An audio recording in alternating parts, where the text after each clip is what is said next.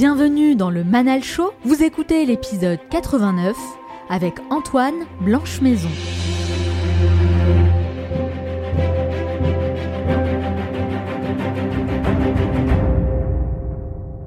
Il fallait choisir ses problèmes.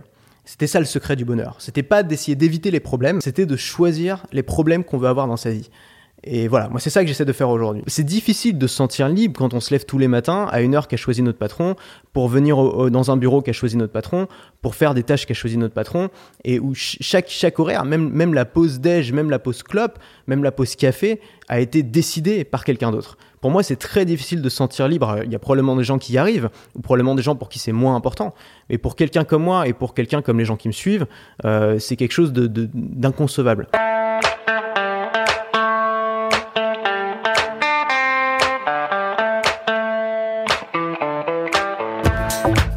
Cet épisode, je vous emmène à la rencontre d'Antoine Blanche-Maison, un infopreneur de 26 ans devenu une référence dans la création de contenu pour le web.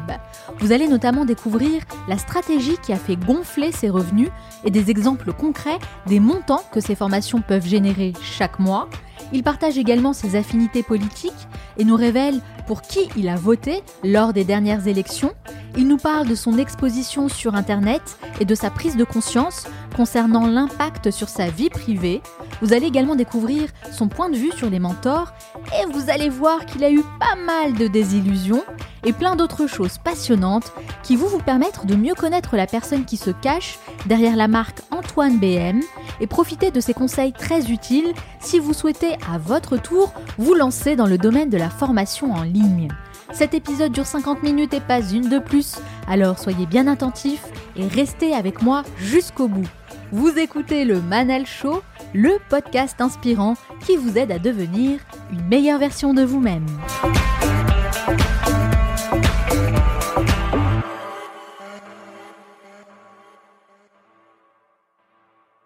Depuis le 10 septembre, j'ai lancé le 5 Minutes to Learn, un programme innovant qui vous permet d'apprendre quelque chose de nouveau chaque jour en seulement 5 minutes. J'aborde des thématiques très variées telles que la productivité, la gestion du temps, les finances, la créativité ou encore la gestion du stress, des leçons que je vous dépose délicatement tous les jours dans votre boîte mail. C'est un énorme challenge que je me suis lancé pour vous proposer une expérience d'apprentissage unique et je suis super satisfaite de voir que vous êtes déjà très nombreux à avoir rejoint ce programme. Alors si vous aussi, cette année, vous avez pour objectif d'essayer quelque chose de différent, et ainsi essayer d'avoir des résultats différents, eh bien je vous invite à cliquer sur le lien disponible dans la description de ce podcast ou d'aller faire un tour sur le site lemanalshow.com.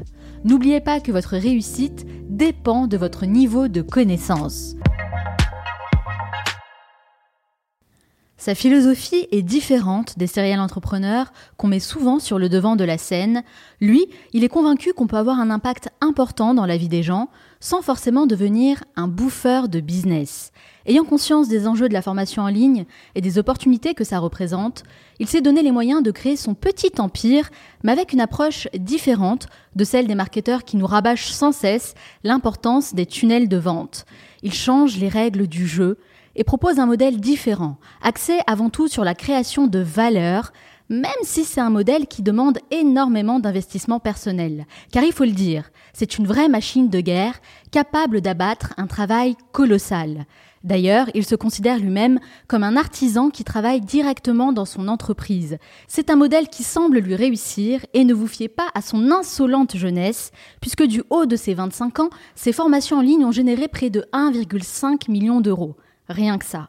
Mais bien qu'il ait un business florissant et une notoriété de plus en plus présente sur le web, il garde une forme de modestie qui se fait de plus en plus rare de nos jours et continue d'afficher un grand respect et une grande admiration pour les entrepreneurs qui l'ont inspiré. Cultiver un esprit de débutant, miser sur les petits produits et peaufiner un savoir-faire à la manière d'un artisan, il accepte de nous ouvrir les portes de son atelier Antoine Blanche-Maison, bonjour.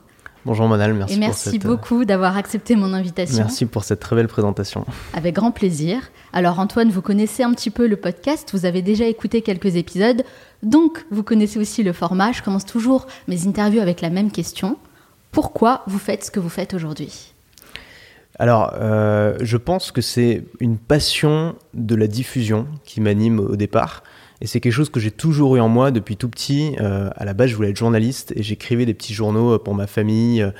Euh, pour euh, à l'école aussi, j'ai lancé des petits journaux. Et après, dès que j'ai pu commencer à toucher un peu Internet, je me suis amusé. J'ai lancé des blogs. Euh, alors à l'époque, il n'y avait pas YouTube, mais j'ai lancé des chaînes de télé en ligne où je passais des, séries, des trucs, des chaînes de radio. Bref, j'étais fasciné par tout ça. Dès que j'ai compris que le podcast existait, j'ai lancé mon premier podcast bien avant que ce soit à la mode. Et évidemment, j'avais, j'avais pas de résultats. C'était juste pour le fun. J'étais encore adolescent. Euh, mais c'est quelque chose qui m'a toujours animé. Et le jour où j'ai compris que je pouvais en faire mon métier, c'est-à-dire que je pouvais me lever chaque matin et le faire euh, toute la journée, là j'ai eu une sorte de révélation et c'est devenu, euh, c'est devenu une évidence pour moi que ça devait être ce que je fais. Et ce que je fais aujourd'hui, c'est pas un tremplin pour faire autre chose plus tard. C'est pas bon bah aujourd'hui je vends des formations, mais dès que j'ai assez d'argent, je crée une vraie boîte et une start-up et j'investis tout l'argent que j'ai gagné dedans. Moi, j'ai vraiment l'ambition de faire ça toute ma vie et je me vois tout à fait euh, papy BM euh, sur son rocking chair en train de, faire des podcasts comme au premier jour parce que c'est euh, c'est ce que j'aime. Et pour moi, une, une bonne vie, c'est une bonne journée qui se répète. Et une bonne journée, c'est une journée pendant laquelle je crée du contenu. D'accord. C'est marrant parce que vous parlez du rêve de devenir journaliste. je vous avoue que moi aussi, quand j'étais plus jeune, je rêvais d'être journaliste. J'avais même axé mes études par rapport à ça. Une fois que j'ai mis les pieds dans le milieu, je peux vous assurer que je suis partie en courant. je me suis rendu compte que c'était pas du tout fait pour moi. Et c'est vrai, quand on découvre toutes les possibilités sur Internet et aujourd'hui la facilité finalement de créer son propre média, eh ben on voit qu'il y a plein d'autres euh, opportunités qui s'offrent à nous et on gagne beaucoup plus en liberté aussi. Oui, je suis tout à fait d'accord. Moi aussi, j'ai fait des stages. Alors, c'était peut-être plus restreint, mais j'ai fait des les fameux stages de quatrième et de seconde euh, dans des rédactions de, euh, de journaux. Et euh, je suis complètement euh, tombé de ma chaise quand j'ai vu les, les, difficultés que rencontraient les journalistes, la mentalité euh, des journalistes. Mmh, surtout la mentalité pour moi. La mentalité qui, je pense, est liée en fait aux difficultés qu'ils rencontrent. Quand on est sur une pente descendante, c'est très difficile de rester optimiste, de rester positif. Mmh. Et les journalistes sont aujourd'hui sur cette pente descendante parce qu'ils font un métier qui était le métier roi du XXe siècle et qui est un métier en, en total déclin et en total bouleversement au XXIe siècle. Euh, et, je me suis dit, ok, j'ai pas envie de me lancer dans un métier euh, dont la fin est proche. J'ai envie de me lancer dans un métier qui débute, qui, qui, en, qui en a encore assez prémices, qui est encore dans sa phase ascendante. Et évidemment, ça c'était, c'était sur le web que ça se passe, quoi. Alors, si vous deviez résumer tout ça en un seul mot, qu'est-ce qui vous anime à vous lever chaque matin, à faire ce que vous faites au quotidien? La passion, je dirais. Et je sais que ça fait un peu cliché, ça fait complètement cliché de dire ça, euh, et d'ailleurs, je pense pas que ce soit forcément la meilleure idée de se lancer sur sa passion. Euh, mieux vaut peut-être se lancer sur quelque chose que, que l'on sait faire, que l'on maîtrise, travailler sur ses forces, et la passion peut venir après, peut venir ensuite. Mais moi, je fais vraiment partie de ces personnes qui travaillent par passion. Euh, J'essaye pas de, de me débarrasser de mon travail, au contraire, j'essaie de me débarrasser de tout ce qui est annexe pour pouvoir me concentrer sur ce que j'aime et qui est la création de contenu. Et, euh, et comme vous le disiez dans l'introduction, je me considère comme un artisan et pas comme plus peut-être comme un artisan que comme un entrepreneur parce qu'un entrepreneur son but ça va être de sortir de sa boîte et d'embaucher des gens pour travailler à sa place mhm. alors que moi en tant qu'artisan mon but c'est exactement l'inverse c'est d'embaucher des gens pour euh, gérer les gens et moi me concentrer sur ce que j'ai à faire et pas avoir à gérer les mails pas avoir à gérer les communications pas avoir à gérer le management pas avoir à gérer la compta l'administratif alors, si j'ai bien compris, vous avez commencé votre business sur le web assez jeune quand même. D'ailleurs, à l'époque, il me semble que vous habitiez encore chez votre mère. Et on sait à quel point les parents peuvent être assez réticents face à ce, genre de décision. Euh, j'aimerais savoir quelle a été leur réaction au départ et comment vous avez réussi à les convaincre de vous laisser arrêter l'école pour vous lancer sur YouTube. Ouais, alors j'ai découvert le monde du business en ligne à 17 ans. Euh, à l'époque, il euh, fallait encore que je passe mon bac, donc j'étais pas encore prêt à tout arrêter à ce moment-là. Ensuite, je suis entré en école de commerce et c'est trois ans plus tard que, euh, donc je vais avoir 21 ans, quelque chose comme ça, que j'ai décidé euh, de, d'arrêter mon école de commerce et de lancer mon business et de me mettre à plein temps. Et à ce moment-là, en effet, je vivais chez ma mère. Elle aurait pu s'y opposer, elle aurait pu essayer de me décourager. Euh, mes, parents m'ont toujours laissé beaucoup de liberté et pour ça, je, le, je, leur, je les remercie parce que c'est quelque chose qui a toujours été très important pour moi, c'est cette notion. Et du coup, ils m'ont, ma mère s'est dit bon bah il va pas y arriver, c'est sûr, mais je laisse faire, je laisse expérimenter. Elle s'est dit ça au départ, il va Ouais. pas y arriver, c'est Elle sûr. me l'a pas dit, mais elle me l'a dit plus tard. Elle Ah, me l'a avoué plus tard qu'au départ elle n'y croyait pas. Mais et en sur même le temps, je- moment, elle voulait pas vous décourager. je- ouais, je peux la comprendre. Euh, Moi-même, je me serais vu euh, d'un regard extérieur à l'époque, j'aurais pas cru en moi. J'étais pas, euh, j'étais pas doué, je faisais pas de bon contenu à l'époque, euh, je savais pas où j'allais, j'avais aucune expérience de quoi que ce soit, j'avais peu de rigueur et, euh, et je- ça aurait été très difficile de miser sur moi. Et Euh, comment vous avez fait pour la convaincre sur le moment de vous laisser arrêter l'école? je l'ai pas convaincu. Euh, j'ai, en fait, je lui ai dit que je lui demanderais rien, que je faisais une année de césure, euh, que je finançais cette année. Donc j'ai bossé un an en alternance pour euh, mettre de l'argent de côté pour pouvoir la financer, et que si au bout de cette année de césure, j'arrivais pas à vivre de mon activité, à accomplir mon objectif, je reviendrai à l'école. Donc euh, l'école a dit OK, c'est d'accord.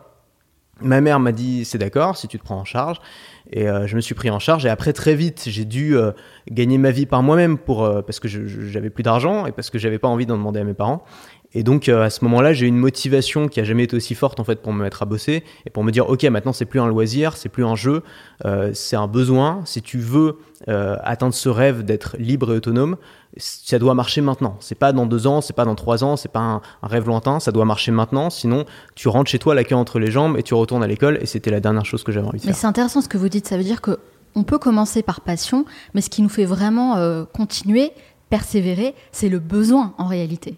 Pour démarrer, il faut un déclencheur. Euh, Quand on est confortable dans sa vie, moi il y avait aussi quelque chose qui m'a beaucoup aidé, c'est que j'étais très inconfortable dans le, euh, dans le mode de vie d'étudiant ou salarié. Euh, C'est-à-dire? C'est-à-dire que j'ai eu des expériences en entreprise, des stages euh, qui sont pas très bien passés, et donc je savais que en tant je pourrais pas euh, avoir du succès dans la vie si j'étais salarié, et plus que ça, je pourrais pas me sentir heureux, parce que pour me sentir heureux, j'ai besoin de me sentir profondément libre. Et je pense qu'une des premières pierres à poser si on veut construire sa liberté, c'est la pierre de l'indépendance financière. C'est le, euh, on peut, c'est difficile de se sentir libre quand on se lève tous les matins à une heure qu'a choisi notre patron, pour venir dans un bureau qu'a choisi notre patron, pour faire des tâches qu'a choisi notre patron, et où ch- chaque, chaque horaire, même, même la pause déj, même la pause clope, même la pause café, a été décidée par quelqu'un d'autre. Pour moi, c'est très difficile de se sentir libre. Il y a probablement des gens qui y arrivent, ou probablement des gens pour qui c'est moins important. Mais pour quelqu'un comme moi et pour quelqu'un comme les gens qui me suivent, euh, c'est quelque chose de- de- d'inconcevable. Oui, enfin, en tout cas, on a compris que le salariat, pour vous, c'était pas forcément la bonne option. C'est pour ça que vous êtes tourné plutôt vers l'entrepreneuriat et je comprends totalement votre cheminement. Il me semble que votre père est médecin. Oui. Donc, on va dire qu'il gagne correctement sa vie. hein. mais lui, clairement, il échange son temps contre de l'argent. Là où vous, vous prenez l'inverse. Du coup, j'aimerais savoir quel regard il porte sur ce que vous faites aujourd'hui.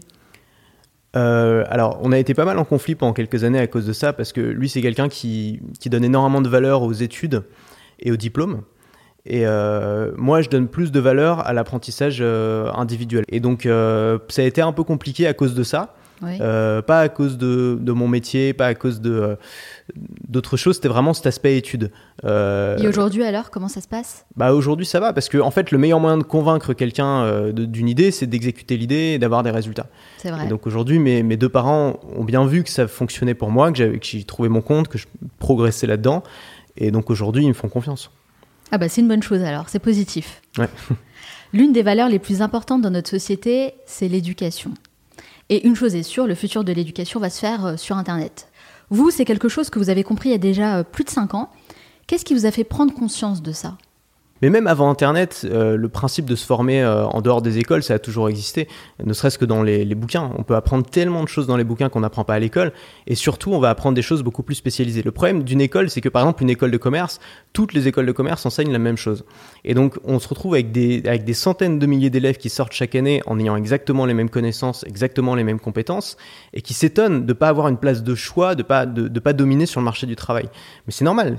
La- le succès, c'est toujours la différenciation. Ça passe toujours par un, un travail qui consiste à comprendre ce que d'autres gens n'ont pas compris. Et ça, on peut pas le faire dans une formation euh, académique, encore moins à l'école euh, ou au lycée, parce que le but de ces, de ces, de ces études-là, c'est justement de formater, de créer un, un groupe de gens qui ont les mêmes compétences, qui, qui peuvent être interchangeables d'une entreprise à l'autre. Mais quand on prend le temps de, de, de créer son propre, son propre cursus, c'est comme si, euh, c'est comme si on voulait passer son propre diplôme à un diplôme qu'on avait inventé nous-mêmes. Donc on veut construire son propre cursus en fonction de nos besoins. Par exemple, euh, vous vous dites, ok, je veux gagner ma vie euh, sur Internet en créant du contenu. Bon, bah, de quoi est-ce que j'ai besoin? J'ai besoin de savoir m'exprimer, j'ai besoin de savoir écrire, j'ai besoin de trouver des idées, j'ai besoin d'être capable de me différencier, j'ai besoin d'être capable techniquement de savoir utiliser les outils du web, de savoir utiliser un micro, une caméra. Donc au lieu de faire un cursus qui va nous apprendre à faire autre chose, on peut en fait se dire, ok, il y a un bouquin qui va me permettre d'apprendre ça, une formation qui va me permettre d'apprendre ça, un créateur de contenu qui va me permettre d'apprendre ça, et en fait faire sa propre éducation à la carte. Moi, je pense que les études sont pas indispensables pour tout le monde aujourd'hui, mais que l'éducation l'est. Et l'éducation, c'est pas forcément les études. C'est ça le grand paradigme de ce siècle, c'est que on peut s'éduquer sans passer par les études. Et on peut être, être, s'éduquer sur n'importe quel sujet. C'est ça, si on a la liberté. quand même connaître ses besoins aussi, parce que c'est quand même difficile de se dire, ok, euh, euh, ok, je veux par exemple lancer un business sur Internet. Être capable de lister toutes les compétences à acquérir pour pouvoir lancer ce business, et ensuite trouver les bons formateurs, les bons contenus sur le web, ça aussi finalement, bah, ça demande une compétence en soi, j'ai envie de dire. Donc ça met du temps aussi. À mettre en place. Ça met du temps, et c'est pour ça que la, la première étape pour moi, c'est de trouver des gens qui nous inspirent et de les imiter. Et je sais que ça peut paraître complètement contre-intuitif parce qu'on dit à tout le monde il faut se différencier, il faut être unique. Mais quand on débute, on ne sait pas ce que c'est qu'être unique parce qu'on ne sait pas ce que c'est en fait. On ne sait pas ce qu'on est en train d'apprendre. On ne sait pas ce qu'on essaie de faire. Donc, et c'est comme ça que souvent on progresse, c'est comme ça qu'on apprend. C'est en ayant des sources d'inspiration, en ayant des mentors. Mm. Et en procédant par mimétisme. C'est comme ça qu'un bébé euh, apprend à parler, apprend à marcher. Il imite ses parents, il lit pas ça dans des bouquins. Donc, euh, moi, peut-être le meilleur conseil que je pourrais donner à quelqu'un qui se lance aujourd'hui, c'est pas forcément de lire plein de livres et de se passer 5 ans à s'éduquer. Non, c'est de commencer par lancer son projet aujourd'hui. Euh, en, imitant peut-être quelqu'un qui les inspire, en trouvant une source d'inspiration, un mentor, de dire ok j'ai envie de faire comme ça, alors évidemment en l'adaptant à soi, à sa philosophie, à sa personnalité, à sa thématique, mais, mais de, partir de, du projet et ensuite, au fur et à mesure, faire une, euh, une, éducation qu'on pourrait appeler juste à temps, c'est-à-dire dès qu'on a un besoin spécifique, par exemple, ok, je veux communiquer pour ça, il me faut un site web, bon, bah, j'apprends à faire un site web. Puis une fois que j'ai fait mon site web, ok, je veux créer un produit, bah, il faut que j'apprenne un produit, à ce moment-là, j'apprends à le faire. Donc mm. apprendre au fur et à mesure, c'est l'action qui prime. C'est vraiment passer à l'action. Après, euh, sur le côté des mentors et d'être inspiré, je vous rejoins. En effet, c'est bien d'être inspiré par des personnes qui ont déjà fait ce que nous on a envie de faire. Moi, je dirais qu'il faut aussi euh, sélectionner plusieurs personnes, diversifier ses inspirations pour pas justement tomber dans le mimétisme hmm. euh, pur et dur et copier-coller ce qu'on a déjà vu ou ce qu'on a déjà entendu, mais vraiment essayer d'avoir euh, des regards différents, des perspectives différentes. Et c'est comme ça en fait qu'on se rend compte de ce qu'on a vraiment envie de faire, de euh, c'est comme ça aussi qu'on arrive à se construire notre propre personnalité. Ouais. Ne pas mmh. vraiment, euh, ne pas tomber dans euh, le fanatisme que je mmh. peux régulièrement voir quand on est justement inspiré par un seul mentor. Et d'ailleurs, vous dites que vous, en général, quand vous rencontrez un mentor, vous avez cette idée justement que vous en faites une image un petit peu, on va dire idéaliste. Et quand vous rencontrez un mentor, vous avez tendance à le faire tomber de son piédestal. Parce que finalement, vous vous rendez compte que c'est pas forcément ce que vous aviez imaginé au départ. Oui, oui. Bah, c'est pas moi, et c'est pas moi qui le pousse du piédestal. Généralement, il tombe tout seul. Mais... Il tombe tout seul. mais l'idée, c'est bien de rencontrer ses mentors pour, juste pour se rendre compte que c'est des gens que c'est des êtres humains, que c'est pas Dieu, que c'est pas c'est pas la parole divine. Euh, c'est des gens qui disent beaucoup de choses intéressantes, qui disent aussi beaucoup de conneries, euh, qui ont leurs failles, leurs faiblesses. Et c'est important de le faire parce que c'est ce qui permet de s'en détacher. Comme vous avez dit, j'ai commencé très jeune. Et quand on est jeune, on a un rapport presque fanatique au mentor. Mm. Euh, les, adolescents ont des posters de leurs stars préférées en, géant sur leur, sur leur mur. Euh, moi, j'avais la même chose, j'avais un poster de Steve Jobs en géant sur mon mur. Et, et un jour, j'ai lu un bouquin qui avait été écrit par la fille de Steve Jobs, euh, qui, euh, qui, comme on sait, qui a été euh, abandonné par Steve Jobs. Il a renié, enfin, il a vraiment fait vivre des choses très difficiles. Mm. C'était quelqu'un qui avait du génie et une vision dans le travail, mais qui pouvait être très difficile dans sa vie personnelle et manquait cruellement d'empathie. Et après avoir lu ce bouquin, j'ai re-regardé ce poster et je suis allé chercher un, un, un tournevis et j'ai déboulonné du, du comme on pourrait le faire avec les statues aujourd'hui. J'ai décroché de mon mur en me disant euh, j'ai toujours euh, du respect pour Steve Jobs, c'est toujours quelqu'un qui, qui m'inspire et qui m'inspirera toujours. Au moins aujourd'hui il est mort donc il peut plus faire de conneries, ça c'est bien. Mais je sais qui c'est et je sais que j'ai pas envie de lui ressembler sur toutes les facettes. Il faut pas tomber encore une fois dans le fanatisme. Il faut pas tomber dans l'excès inverse non plus, parce qu'il y a beaucoup de gens qui pensent que Steve Jobs est un connard, fin de la conversation, et donc c'est fini. Bah voilà, Steve Jobs, oui, il pouvait se comporter comme un connard dans certaines situations. Ça veut pas dire que c'était le seul qualificatif qui les résume. C'était aussi un génie, c'était aussi euh, quelqu'un qui avait un sens du design, un sens de l'esthétisme, une vision profonde, et c'est quelqu'un qui, qui, qui, manque énormément. Mais, euh, mais voilà, il faut, il faut, réussir à se dire, ok, cette personne est, je m'en fiche en fait de la, de la mettre dans une dans une des cases. J'ai pas besoin de la mettre dans une case. C'est pas grave. Je vais prendre ce qui m'intéresse chez elle et je vais pas porter de jugement sur sa personne et je vais pas dire ok j'ai le droit de suivre quelqu'un ou de m'inspirer de quelqu'un seulement si cette personne est, a une vie exemplaire. On est totalement d'accord. Mais Permettez-moi de vous dire une chose, c'est que j'ai l'impression que vous êtes quelqu'un qui aime la radicalité, et c'est plutôt paradoxal finalement de vous entendre dire ça. Mais je suis quelqu'un très modéré en vrai. Euh, j'aime, j'aime la modération, je trouve que ça manque d'ailleurs aujourd'hui. Euh, les gens modérés n'ont aucune visibilité et il n'y a que les extrêmes qui ressortent. On n'ose pas e-, exprimer des convictions modérées, j'ai l'impression aujourd'hui. Il faut se positionner de manière radicale. Est-ce que c'est parce que vous avez évolué, votre réflexion a évolué sur ce point-là? Je dirais que oui. Euh, c'est aussi en, grandissant. ça fait quand même 8 ans aujourd'hui que, que, je travaille sur le web.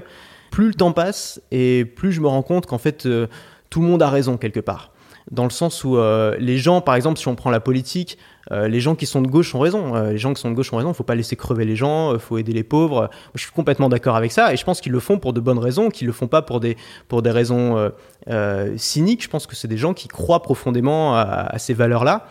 Et euh, je suis d'accord avec eux. Et je pense que les, les gens de droite ont raison aussi. Euh, il faut l'économie, c'est important. Euh, les valeurs, c'est important dans une société. Et je pense que ces gens-là croient profondément à ça et qui sont pas non plus hypocrites quand ils le disent.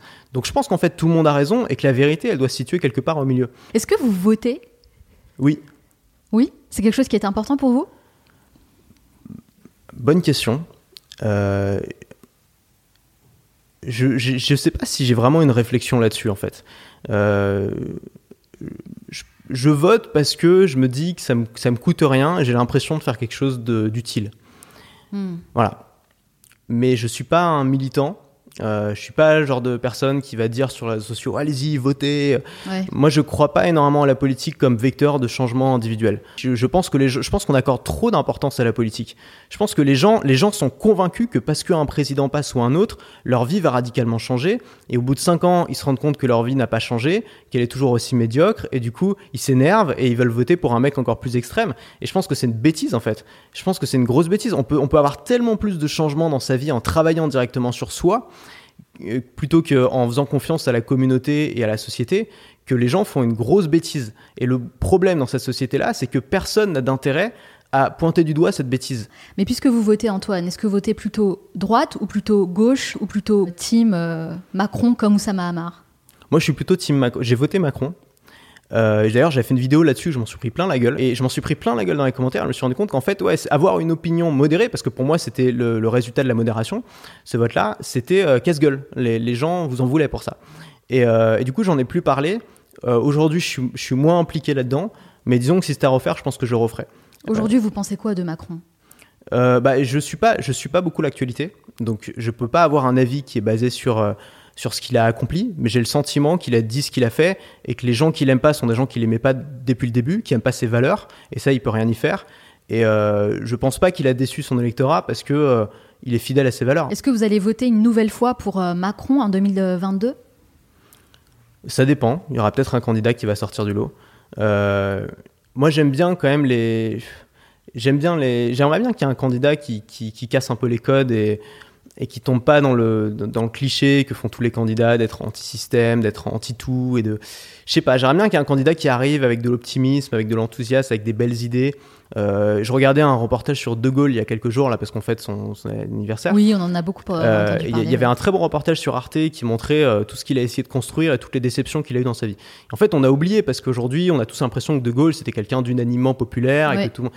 Et en fait, pas du tout. Enfin, il s'en est pris plein la gueule. Il a été traité de nazi pendant la Seconde Guerre mondiale. Tous les gouvernements lui ont tourné le dos. Il a failli se faire tuer. Il a été condamné à mort par Pétain, qui était euh, son ami, genre, trois semaines avant. Vraiment, et quand il est rentré en France, euh, il a été accueilli comme héros, mais euh, trois ans plus tard, enfin quelques années plus tard, il a commencé à vouloir faire de la politique, et là il s'en a pris plein la gueule. C'est quand même lui qui a instauré le suffrage euh, universel en France, donc une vraie, un, vrai, un vrai projet démocratique. Et, et, il a eu du mal déjà à faire passer la loi. Les gens l'ont traité de dictateur pour ça. Et ensuite, quand il s'est présenté aux premières élections universelles, aux premières élections françaises, il a été, euh, il a failli être battu. Alors que voilà, vous nous faites un petit cours d'histoire, c'est sympa, mais ça veut dire quoi en fait au final? Mais ça veut dire que euh, il y a que le temps qui peut rendre justice aux gens. Et c'est aussi super inspirant de voir ça. Parce que moi, quand je vois l'histoire de Gaulle, je me dis, mais enfin, en fait, euh, quoi que tu fasses, il y aura des gens qui vont te détester, tu auras toujours des gens qui vont, qui vont se battre contre toi.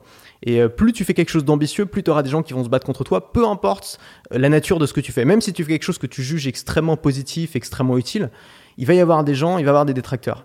Et donc finalement, il faut réussir à suivre ses convictions, à s'accrocher à ses convictions jusqu'au bout, malgré l'opposition. Honnêtement, je ne pensais pas du tout en vous invitant dans ce podcast que vous alliez faire un parallèle entre Antoine BM et le général de Gaulle. Oui, c'est tout à fait mon genre. C'est drôle. c'est tout à fait mon Mais genre. Mais je comprends totalement On la se leçon. beaucoup de moi à cause de ça. ça. J'adore me comparer avec des grands génies. En tout cas, ce qu'on peut retenir aussi, c'est que c'est toujours l'histoire en fait qui finit euh, par vous donner raison. Et finalement, c'est bien de mourir. c'est bien de mourir. C'est bien de mourir parce que les gens commencent à vous respecter quand vous mourrez en fait.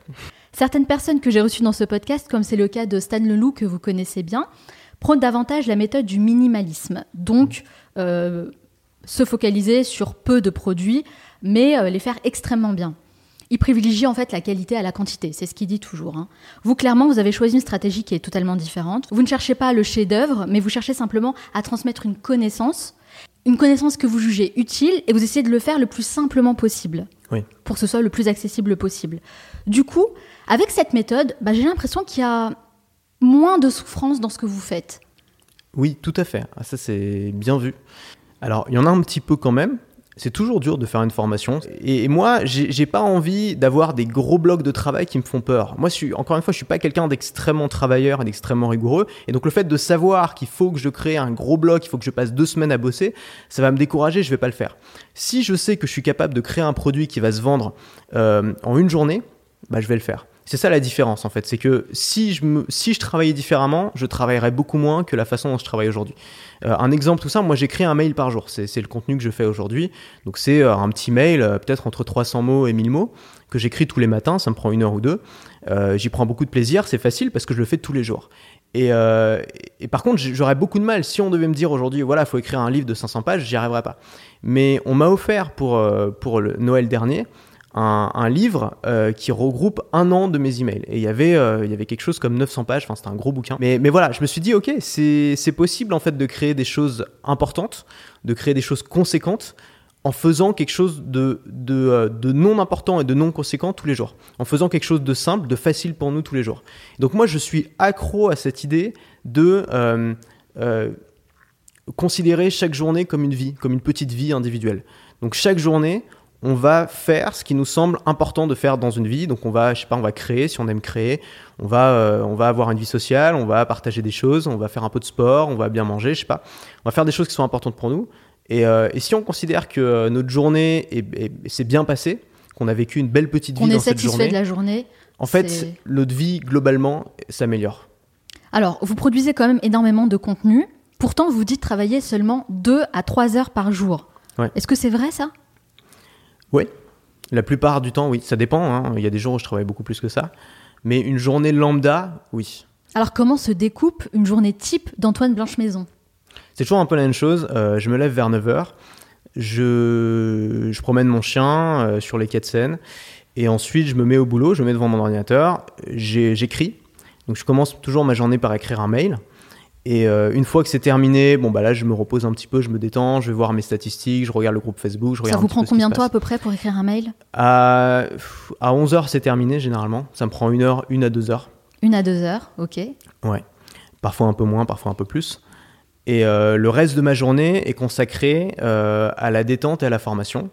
Donc je passe du temps euh, en famille, je me balade, j'aime beaucoup faire des longues balades et je me forme, donc je lis des bouquins business ou, des, euh, ou du contenu sur mathématiques. Mais dans la produ production de contenu que vous proposez, que vous faites aujourd'hui, il n'y a pas uniquement les mails. Il y a également les podcasts, mmh. il y a également les formations, Ouais. euh, puisque vous avez quand même un catalogue de 140 formations différentes aujourd'hui.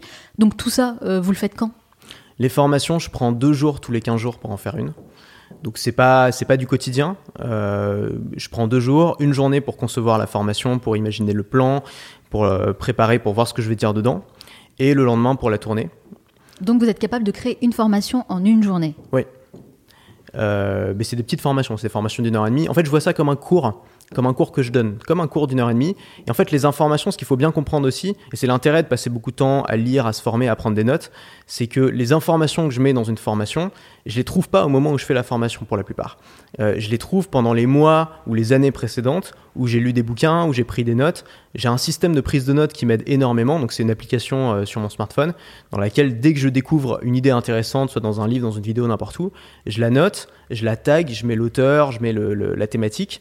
Et ça me permet, en fait, quand je crée par exemple un produit ou un contenu, de chercher directement ce tag. Donc, euh, par exemple, ça peut être, je sais pas, euh, ça peut être la productivité. Je vais chercher le tag productivité et je vais avoir 150 notes euh, que j'ai lues dans des bouquins depuis trois ans mmh. sur la productivité. Donc, si j'ai bien compris, vous créez une sorte de bibliothèque d'informations dans laquelle vous pouvez piocher à chaque fois que vous êtes vous lancez dans une formation nouvelle. C'est un Wikipédia personnel, ouais, c'est ça.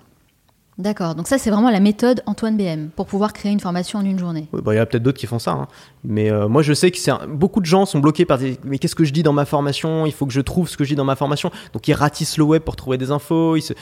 En fait, si on fait ça en amont, au moment où on se forme, mais calmement, juste en lisant des bouquins tranquillement, sans se prendre la tête avec l'idée de créer une formation, en fait on peut accumuler suffisamment d'informations pour que le jour où on est à créer une formation soit très facile. Il suffise de, euh, de il, suffit, euh, suffise, ouais, et, euh, de faire une liste en fait de, de ce qu'on a à noter et, et de réfléchir un petit peu pour ajouter quelques trucs et hop, on a une formation. Mais justement, vous vivez essentiellement, pour ne pas dire uniquement, de la vente de formation en ligne. D'ailleurs, vous traitez euh, plein de sujets différents comme euh, comment faire grandir sa liste emailing, hmm. comment créer une formation en une journée, ou encore comment renforcer son corps, son mental et améliorer sa santé durant l'hiver. C'était un pari un peu hasardeux, celle-là, cette dernière. Pardon? C'était un pari un peu hasardeux, cette, cette dernière-là. Sur le renforcer son corps et son mental pendant l'hiver. Elle s'est pas très bien vendue, je dois admettre. En tout cas, moi, ce que j'aimerais savoir, c'est si de votre côté, vous continuez toujours à vous former. Alors, euh, je me forme beaucoup moins avec des formations en ligne qu'avant et beaucoup plus avec des livres. Donc aujourd'hui, euh, je passe beaucoup plus de temps à lire, mais oui, je continue à me former. Et quel budget vous allouez à l'apprentissage chaque année? Bah relativement peu puisque c'est principalement des livres. J'ai jamais suivi de formation à plus de, je crois que le maximum ça a été 700 euros et c'est une seule fois. Euh, j'ai jamais suivi des formations à 1000, 2000, 3000 ou des masterminds à 10 000 euros. Pourquoi ça vous intéresse pas? Parce que déjà je trouve ça trop cher. Euh, même si j'ai les moyens et je pourrais, et ce sera un investissement fait par la société, euh, je trouve juste ça trop cher de payer 3000 euros pour une formation que je vais probablement pas suivre jusqu'au bout, parce que ça veut dire que ça va être une formation longue. Et euh, ensuite, parce que j'ai pas trouvé de formateur qui, m'a, qui a réussi à me séduire et qui a réussi à me donner envie de, d'acheter ce type de produit. Donc vous formez principalement à travers les livres? Aujourd'hui, oui. Pas de formation? De moins en moins. Vous êtes créé un mode de vie sur mesure. D'ailleurs, vous dites que ça vous permet de voyager régulièrement et de séjourner dans de beaux hôtels. Concrètement, vous avez besoin de quelle somme d'argent tous les mois pour maintenir votre niveau de vie? Beaucoup trop aujourd'hui. euh, je me suis habitué au luxe des beaux hôtels. Euh, j'ai un très bel appartement aussi à Paris qui me coûte très cher. Et euh, c'est vrai qu'aujourd'hui, j'ai largement augmenté mon niveau de vie, donc il faut que je dépense plus. Malgré tout, j'aspire quand même à un mode de vie un peu plus minimaliste. Euh, et je pense que j'ai pas besoin d'être dans un hôtel 5 étoiles pour euh, voyager heureux. Moi, ce que j'ai besoin, c'est de me sentir libre. C'est vraiment le truc dont j'ai besoin pour être heureux. Si je perds ça, je suis plus heureux. Combien, Par contre, Vous avez besoin de combien concrètement chaque mois? Euh, Je dirais en perso, au moins 10 000 euros. 10 000 euros Ouais. Après, il y a le loyer qui prend une grosse part de tout ça. Il y a les voyages qui prennent une grosse part de tout ça. Il y a, on est en couple et donc ça, ça augmente aussi les frais. Euh, Et du coup, vous faites quoi des 10 000 euh, euros restants qui vous restent à la fin du mois? Eh bien, qu'est-ce que je fais du reste? Euh, bah, Il y en a beaucoup qui partent en, impôts. Il y en a beaucoup qui. Il y en a aussi un peu qui partent. pas mal qui partent pour l'équipe, pour gérer la boîte, normal. Et je, le reste, je sais pas, c'est un grand mystère. Non, le reste, j'investis. En fait, il y a pas mal que j'investis en bourse aussi. Ah, j'ai commencé à, à, investir en bourse depuis deux ans, il y a deux ans à peu près. J'ai commencé très sérieusement il y a un an. Et euh, j'ai eu la chance parce que la bourse a vraiment explosé euh, ces deux dernières années, notamment la bourse américaine et les actions de la tech. Donc euh, ça m'a plutôt réussi. J'essaie de continuer. Là, je suis en train de créer une société d'investissement, donc je vais continuer à investir en bourse. Donc chaque mois, chaque mois, grosso modo, vous avez besoin de 10 000 euros pour vos dépenses personnelles et 10 000 euros restants que vous allez dispatcher. Bah, ou plus. Hein. Il y a des mois où c'est plus. Ça dépend des mois. Il y a des mois où j'ai beaucoup de dépenses, des mois où il y en a moins. Et alors le dernier mois, comment ça s'est passé? Le dernier mois, euh, bah, c'était classique, j'ai pu mettre un peu d'argent de côté. c'était pas, c'était pas fou, c'était pas mon meilleur mois de l'année. Oui, en même temps, c'est aussi la conjoncture qui fait ça. Ouais, mais surtout, c'est. Les gens achètent moins de formations? Je sais pas. Quand on est entrepreneur, les revenus sont vraiment en dents de scie. C'est assez difficile à comprendre. Euh, en août, j'ai fait mon meilleur mois de l'année, alors que normalement, le mois d'août, c'est le pire mois. Les gens sont en vacances. Là, je sais pas pourquoi. Euh, j'ai fait vraiment un chiffre d'affaires de fou. Ensuite, en septembre. c'est quoi justement votre meilleur mois? Parce que vous bah, dites chiffre d'affaires de fou. c'est combien? En août, j'ai fait 127 000 euros de chiffre d'affaires. D'accord. Euh, maintenant, bon, il y en a qui font beaucoup plus que ça, mais j'ai peu de frais, donc c'est quand même bien. Et, euh, et, après, en septembre, grosse chute, parce que septembre, c'est difficile le mois de septembre. Euh, je suis parti en vacances en fait au mois de septembre, donc j'ai pas foutu grand chose. Ouais, parce qu'on a l'impression qu'en septembre, justement, c'est la rentrée, donc les gens vont plutôt. En fait, euh, il y a souvent une rechute aussi après un, un, gros chiffre d'affaires. Quand, quand, on fait une grosse rentrée d'argent, souvent c'est qu'on a fait une grosse promo sur tout le catalogue. Donc après, il faut cravacher pour lancer de nouveaux produits. Donc, 127 000 en, en août, combien en septembre? Septembre, j'ai dû faire 30 000 je vais pas me plaindre, mais ça a bien grosse chute. Donc gros euh, revenu en dents de scie. Et après en octobre, c'est remonté. Maintenant, ça s'est stabilisé autour de 50 000, ce qui est bien. Hein. ça reste au-dessus de ce que je faisais il y a un an largement. Donc euh, après, je suis pas non plus obsédé par ces chiffres-là. J'essaie de ne pas l'être, euh, même si on les regarde quand même, évidemment. c'est pas encore une fois, c'est pas ce qui est le plus important pour moi. C'est plus, en plus, en fait, c'est plus révélateur du travail qu'on a fourni. Donc c'est plus un score. Chaque mois, à la fin du mois, on a un score qui, euh, qui, qui, nous montre si on a bien bossé ou pas. Et, puis moi, honnêtement, Antoine, je vais être honnête avec vous. Hein. Je crois pas les personnes qui disent que de toute façon ils regardent pas les chiffres, ils regardent pas leur euh, non, tout le monde regarde les chiffres. Tout le monde regarde, c'est tout à fait normal, c'est humain. Ouais, J'y crois pas trop en fait quand on dit ça. Non, non, je pense que tout le monde le fait. Euh, maintenant, ça, ne veut pas dire que que ça reste l'obsession numéro un pour tout le monde. Moi, il y a beaucoup de choses que je ne fais pas parce que j'ai pas envie de les faire, mais je sais que si je les faisais, je pourrais gagner plus mais il n'est pas question de sacrifier des Comme choses quoi, qui sont par exemple euh, Je fais pas de mastermind coaching. Alors, je voudrais faire du coaching, mais pour d'autres raisons, parce que j'ai envie d'avoir du feedback direct avec mes élèves. Mais ce sera pas quelque chose que je vais vendre très cher. Euh, je fais pas de, euh, je fais pas de produits chers. Euh, mon produit le plus cher, il doit coûter, bah, il est gratuit maintenant parce que j'ai rendu gratuit pendant le confinement, mais il devait coûter 200 euros au lancement. sinon, mes produits ils coûtent 79 euros au lancement. Donc, j'ai pas de produit à 1000, 2000 ou 3000 euros. Euh, alors que c'est ce que recommandent tous les gros marketeurs. Ils disent qu'il faut avoir un produit pour chaque cible de chaque client. Mais en fait, moi, j'ai pas envie de m'enfermer dans un système complexe. J'aime bien le fait de travailler simplement, sortir mes petits produits. On a moins de problèmes aussi quand on sort des produits moins chers. Euh, les clients ne font pas des procès pour, euh, pour 70 euros, heureusement. pour 2000 euros, ça peut être autre chose. C'est aussi une motivation pour vous de vous débarrasser justement des retours clients. J'aime pas, j'aime pas gérer l'humain, moi. Je suis pas bon pour ça. Donc euh, évidemment, j'ai des retours clients. Évidemment, je suis quand même en contact avec ces retours-là. Je sais ce qui se passe, je sais ce que pensent les gens. Mais euh, il y a moins de pression. Devoir négocier. En fait, quand j'étais en stage dans une entreprise, j'avais un, manager qui était complètement taré et qui avait une pièce en fait où il s'enfermait, dans laquelle il fumait club sur club toute la, toute la journée. Et notamment, il téléphonait avec ses clients les plus, euh, les plus récalcitrants. Et je l'entendais parfois, mais se hurler sur ses clients, les insulter. Et je me suis dit, mais il est fou ce type. J'ai pas, du compris, tout, en fait. j'ai pas du tout envie de finir comme ça, moi. Et en fait, il y a des situations où les entrepreneurs finissent comme ça. Euh, parce que pour, euh, pour 79 euros, on s'en fout. Le gars, on le rembourse s'il est pas content pour 2000 euros, ah, ça commence à faire mal. Et du coup, on va essayer de lui dire Ah oui, mais non, mais t'as pas bien lu les conditions générales. Euh, non, en fait, on a dit qu'on remboursait seulement si vous avez appliqué chaque petit détail et vous n'avez pas appliqué le numéro bis, CC. Enfin bref. Donc, c'est toutes ces préoccupations de l'esprit que vous voulez mettre de et non, j'ai pas envie de, de. Je suis pas avocat. J'ai pas envie de négocier sur des contrats. Moi, j'ai juste envie de trouver des idées, d'en faire des produits, de les vendre euh, et de gagner ma vie simplement. Voilà. Donc, en moyenne, vous générez 50 000 euros de chiffre d'affaires. Est-ce que euh, ça vous satisfait? Bah, Pour moi, c'est largement suffisant pour bien vivre et être heureux, ça c'est sûr. Maintenant, je suis quand même dans une démarche de progression. Moi, j'ai envie de progresser. Je suis un entrepreneur. C'est le boulot d'un entrepreneur, c'est quand même de construire quelque chose qui grossit. Donc, évidemment que j'ai envie de continuer à progresser. Après, il y a d'autres points dans la vie sur lesquels on peut progresser. Mais j'ai envie de progresser là-dessus, bien sûr.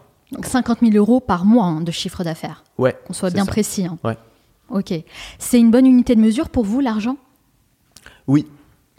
Parce que c'est. Euh, c'est simple. C'est facile de, voir qu'on a gagné beaucoup. On peut toujours trouver des excuses et dire ouais, mais ce mois-ci, la conjoncture, machin. Au final, c'est un score qui est juste, qui est simple, qui est évident. Je dis juste que quand on est entrepreneur, c'est, c'est probablement l'instrument de mesure le plus juste. Parce qu'en fait, si on regarde les autres, il y a quoi d'autre? Il y a le nombre de vues, par exemple, sur les vidéos YouTube, mais ça veut rien dire. C'est pas parce qu'on fait beaucoup de vues qu'on change la vie des gens, c'est pas parce qu'on fait beaucoup de vues qu'on apporte de la valeur, c'est pas parce qu'on fait beaucoup de vues qu'on est en train de construire quelque chose de grand. Euh, c'est pas parce qu'on fait beaucoup de vues qu'on a beaucoup d'impact non plus. Donc pour moi, c'est pas un indicateur juste, c'est pas un indicateur aussi juste et aussi fiable que l'argent. Donc l'argent est juste. Après, ça veut pas dire que c'est une histoire de mérite. Il y a des gens qui gagnent beaucoup plus d'argent que moi. Je, je les considère comme des gros cons. C'est pas parce qu'on gagne de l'argent qu'on est quelqu'un de plus vertueux ou qu'on est plus méritant. Ça veut juste dire qu'on a créé un système qui fonctionne mieux, qu'on a créé un meilleur business, c'est tout. Donc si c'est euh, une unité de mesure importante pour vous, quand vous êtes passé de 127 000 au mois d'août à 30 000 au mois de septembre, vous avez dû euh, faire toute une, remise en question pour comprendre ce qui s'était passé. Oui, ça c'est une bonne chose euh, qui vient avec les échecs ou avec les difficultés. C'est que quand tout nous réussit, on prend un peu trop la confiance. On est en train de dire ouais c'est bon, je suis le meilleur, tout va bien, j'ai j'ai plus rien à apprendre. Et ça c'est évidemment une erreur. Et quand on connaît un échec ou une baisse dans nos résultats, on recommence à se concentrer sur ce qui compte et, euh, et, on réinvente son business model et on trouve des solutions créatives et on est, on est dans le feu de l'action. Le, business, souvent, enfin en tout cas pour moi, c'est vraiment une alternance entre des moments euh, où ça roule et des moments où il faut que je pousse. Donc les moments où il faut que je pousse, en effet, je vais passer une semaine à deux semaines à, cravacher, à bosser, à tester de nouvelles choses. Et puis après, ça va commencer à rouler. Et là, je vais me détendre, je vais m'occuper un peu de moi, de ma santé. Voilà. Donc c'est l'alternance entre les deux qui est intéressante, je trouve. Qu'est-ce que ça vous a apporté de bien gagner votre vie? Euh, un sentiment déjà que, en fait, déjà un soulagement quotidien parce que les problèmes d'argent, c'est quand même ce qui prend le plus d'espace dans le cerveau. Euh, quand on galère, euh, alors moi j'ai eu la chance de jamais être dans une situation vraiment dure, mais j'ai été étudiant, donc j'ai eu des moments dans ma vie où je comptais, où je regardais les prix de chaque petite chose que j'achetais. Et en fait, ça prend énormément de temps, énormément de cerveau et, ça génère énormément de stress.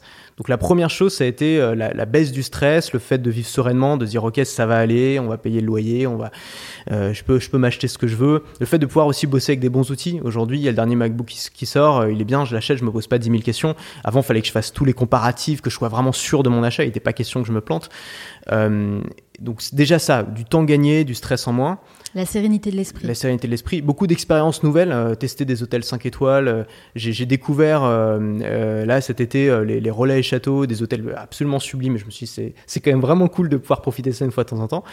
C'est vrai que c'est plutôt pas mal les relais et châteaux. Les, hein. les, bons restos, enfin voilà, des choses que qu'on peut, qu'on peut expérimenter que quand on a. Et d'y avoir accès en plus en étant jeune. Ouais, c'est ça aussi. C'est pas donné à tout En fait, les gens sont toujours surpris quand ils, quand ils te voient et disent Ah, mais moi, par exemple, beaucoup de gens dans mon immeuble, euh, tout le monde dans mon immeuble, quand j'ai emménagé, était convaincu que j'étais le fils d'un des propriétaires.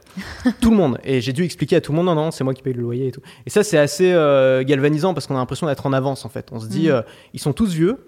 Et moi, j'ai déjà ce qu'ils ont. Alors évidemment, j'ai pas autant de patrimoine, mais j'ai le même style de vie qu'eux, alors que j'ai deux fois, je suis deux fois plus jeune. Et ça, c'est galvanisant. Après, ça peut, on peut se sentir un peu seul aussi par rapport à ses amis. on n'a pas, on n'a plus la même vie au bout d'un moment, ça c'est sûr. Ça a joué euh, justement sur les relations que vous aviez avec les gens? Non, heureusement j'ai des bons amis et ils s'en foutent et on continue à se voir et à passer du bon temps. C'est cool. Donc euh, aucun changement? Parce qu'en général, moi on me dit le contraire. Hein. Ouais, mais bah ça change quand même le regard que les gens ont sur vous. J'ai pas eu, étonnamment, j'ai pas eu de problème avec mes amis.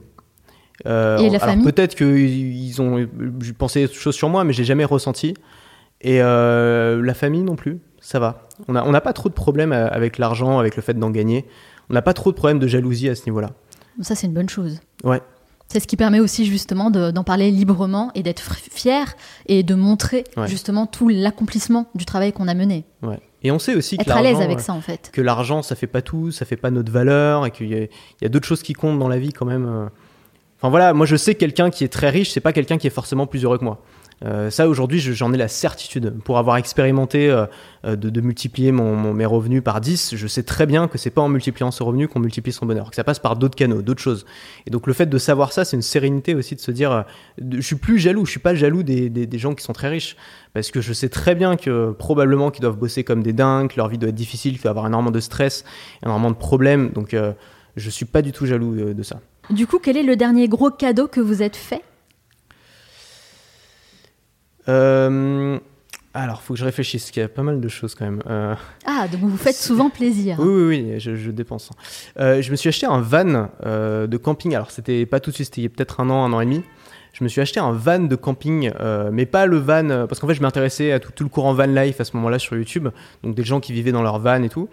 Et la plupart du temps, ce qu'ils faisaient, c'est qu'ils achetaient un vieux van d'occasion et ils le rénovaient. Et moi, le problème, c'est que je, ne sais rien faire de mes dix doigts, donc je sais pas rénover. Donc j'ai pris le truc, tout, euh, le truc complet de, de papa euh, de la cinquantaine qui fait sa crise, euh, la crise de la cinquantaine, quoi. Et, et je l'ai utilisé, j'ai voyagé dedans pendant, pendant trois mois. pendant, non, pendant six mois quand même. Et ensuite, j'ai revendu parce qu'en fait. euh, Parce que c'était un piège. je préfère l'hôtel, en fait, c'est plus confortable. Parce que les relais châteaux, c'est mieux finalement. Exactement, exactement. C'est quand même pas mal ça. de contraintes de voyager en van. Mais je regrette pas parce que voilà, c'est des expériences. J'ai fait ma demande en mariage euh, dans ce van. Enfin voilà, c'est quand même d'excellents souvenirs. C'est quoi la liberté financière pour vous? À partir de quelle somme vous vous dites, ok, là, j'ai gagné ma liberté financière Je sais pas, il faut que, il faut que chaque mois je puisse mettre euh, de l'argent de côté. Ça c'est hyper important parce que si je le fais pas, j'ai l'impression de, de ne pas m'enrichir, enfin de, de perdre mon temps, d'avoir bossé un mois pour rien et ça m'agace. Donc c'est plus, est-ce que j'ai réussi à mettre de l'argent de côté ce mois-ci? Et si j'ai réussi à mettre quelques milliers de côté, même pas beaucoup, je suis content parce que j'ai quand même le sentiment d'avoir, euh, d'avoir progressé un peu. Quoi. Mettre de l'argent de côté, ça c'est hyper intéressant parce qu'aujourd'hui, bah, vous gagnez bien votre vie, c'est Mm. c'est cool, mais le but c'est quand même euh, pas uniquement de gagner sa vie, c'est aussi de savoir gérer son argent. Est-ce que vous avez mis en place un plan financier? Ouais, alors c'est très simple. Hein. Euh, je mets tout en bourse, quasiment. Et en bourse, j'ai à peu près la moitié sur des actions individuelles. Alors moi, je suis un grand fan d'Apple, donc euh, j'ai beaucoup d'actions Apple, Euh, un peu d'Amazon, bon, surtout des actions tech. Et l'autre moitié sur des trackers, donc sur des, euh, euh, des indices qui sont basés sur le marché global, donc euh, des actions monde euh, et des obligations. Je suis un peu la, la théorie du permanent portfolio de Harry Brown, donc un quart action, un quart obligation, un quart or et un Mhm. quart cash, sauf que j'ai pas un quart cash, j'achète de la crypto à la place, donc j'ai un quart bitcoin. Donc vous, vous avez investi sur Apple. Quoi d'autre? Euh, moi, je suis surtout Apple. J'ai aussi, alors j'ai eu beaucoup de chance sur Tesla. Euh, j'ai investi à un moment, pas une énorme somme, mais l'action a fait x10 en un an. Et euh, donc Tesla, j'ai un peu d'actions Amazon aussi. Et tout le reste, donc c'est sur des trackers, donc c'est sur des indices sur le le marché global. Et euh, pas d'investissement en immobilier? Pas d'investissement en immobilier. Pourquoi? Pour une raison simple, c'est que j'aime garder les choses simples. Et euh, j'ai des actions Apple, jamais euh, Tim Cook, le patron d'Apple, va m'appeler pour me dire qu'il y a un problème de toilette bouchée euh, au cinquième étage. Et ça, c'est bien. et je sais très bien qu'en immobilier, on peut faire gérer, etc. N'empêche que tous les gens que je connais qui ont de l'immobilier ont des problèmes. 100% des gens à qui j'en ai parlé qui ont de l'immobilier ont des problèmes à gérer, même s'ils ont des gens qui gèrent l'immobilier à leur place, parce qu'ils ont des problèmes avec les gens qui gèrent l'immobilier. Donc en fait, c'est générateur de problèmes. Et je crois que c'était Olivier Roland euh, avec qui j'en parlais qui m'expliquait que euh, très justement que en fait avoir de l'immobilier c'était comme avoir un business, c'est-à-dire que c'est quelque chose qui pouvait rapporter beaucoup, mais on c'était pas gratuit, on dépensait du temps pour ça. Et donc finalement entre à choisir entre gérer son business ou gérer son parc immobilier, moi je suis pas quelqu'un de matérialiste, je, je, sais rien faire de mes dix doigts, je sais pas rénover un appartement, je sais pas me projeter. Donc je, par contre je comprends comment fonctionne un business, donc je préfère mettre mon énergie là-dessus que sur l'immobilier. Si j'ai bien compris avec tout ce que vous nous avez dit, au final, ce que vous recherchez, c'est vraiment la simplicité dans tout, ce que vous fait. faites. Oui. Et vous essayez de vous éloigner au maximum des petits tracas, préoccupations, problèmes du quotidien qui pourraient justement euh, venir encombrer votre esprit, alors Tout que vous en avez vraiment besoin pour euh, créer votre contenu, justement. Exactement.